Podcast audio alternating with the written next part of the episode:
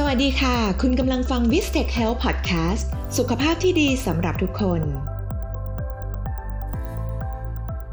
สวัสดีครับท่านผู้ฟัง พบกับผมนายแพทย์บรรจบชุนหะ สวัสดิกุล คณะบดีวิทยาลัยการแพทย์บูรณาการมหาวิทยาลัยธุรกิจบัณฑิต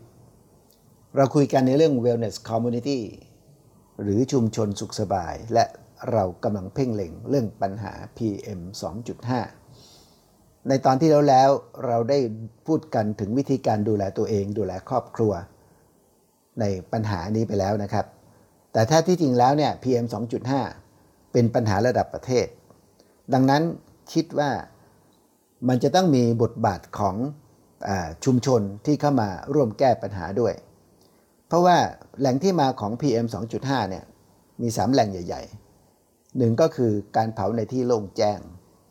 2 ก็คือควันรถยนต์และควันจากการก่อสร้าง 3 ก็คือควันโรงงานอุตสาหกรรมต่างๆ พูดถึงการเผาในที่โล่งแจ้ง ที่แล้วมาประเทศไทยเป็นประเทศเกษตรกร เพราะฉะนั้นเนี่ยชาวไร่ชาวนาในหมู่บ้าน ตอนเย็นบางทีก็เอาใบไม้มาสุมๆเข้า แล้วก็เป็นการกำจัดขยะไปด้วย แล้วก็เขาบอกว่าเผาไฟไล่ยุงนะครับ แต่พอประชากรเพิ่มขึ้นเพิ่มขึ้นทุกทีพฤติกรรมแบบนี้เนี่ยมันทำให้ PM 2.5 เกิดขึ้นเป็นจำนวนมาก แล้วก็กลายเป็นเรื่องใหญ่ ดังนั้นเนี่ยก็น่าจะต้องมีเรื่องราวของการรณรงค์ วิธีการกำจัดขยะด้วยการเผานั้นไม่อันนั้นไม่ไม่เหมาะสมแล้ว แล้วก็อาจจะต้องค้นคิดกันเลยนะครับว่าไอ้เจ้าเศษใบไม้ใบหญ้าเนี่ยมีโอกาสที่จะผันมันให้กลายเป็นปุ๋ย นะโดยการหมักนะหรือไม่จะต้องมีการรณรงค์ให้การศึกษากัน เรื่องต่อไปก็คือเรื่องของควันรถยนต์นะครับ ประเทศไทยปรากฏว่ามีที่แล้วมาเนี่ยมีการนำเข้ารถยนต์มือสองนะครับ เพราะฉะนั้นเราก็เปรียบเสมือนเป็น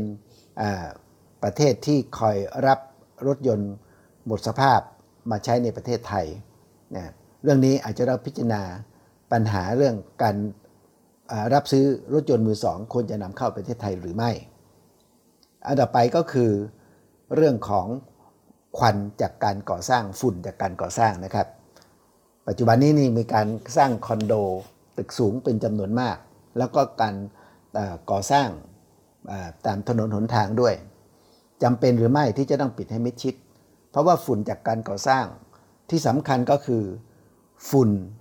ที่เป็นจากทรายนะครับแล้วก็จากปูนซีเมนต์ทรายเนี่ยแท้ๆที่แท้ก็คือลึกเข้าไปก็คือซิลิก้าซึ่งก็คือนึกถึงนึกถึงแก้วนะครับ มันคมขนาดไหน ถ้าเบอร์ฝุ่นซิลิก้าเนี่ยเป็นแกนกลางแล้วก็ขมเหลาเข้าไปจับกลายเป็น PM 2.5 เวลาสูดเข้าไปเนี่ยตลอดทางเดินหายใจของเราก็เหมือนถูกถูกถูด้วยกระดาษทรายนั่นแหละครับ เพราะฉะนั้นเนี่ยการความเข้มงวดของเทศกิจ กับพื้นที่ก่อสร้างไม่ว่าจะเป็นคอนโดมิเนียม หรือว่ากับการก่อสร้างถนนหนทางน่าจะต้องหันมาสนใจในเรื่องนี้ อันต่อไปก็คือเรื่องของโรงงานอุตสาหกรรม เรื่องนี้เรื่องใหญ่แล้วครับ ก็เป็นเรื่องที่ระดับประเทศที่หน่วยงานที่เกี่ยวข้องฝ่ายรัฐบาลจะต้องดูแลทำยังไงให้ใช้กฎหมายที่ศักดิ์สิทธิ์ เพื่อที่จะให้การปล่อย ควันจากโรงงานอุตสาหกรรมเนี่ยนะออกมาในปริมาณให้น้อยที่สุดครับ ติดตามรับฟัง episode ใหม่ของ v i s t e c h Health Podcast ได้ทาง Podcast Spotify Facebook และ YouTube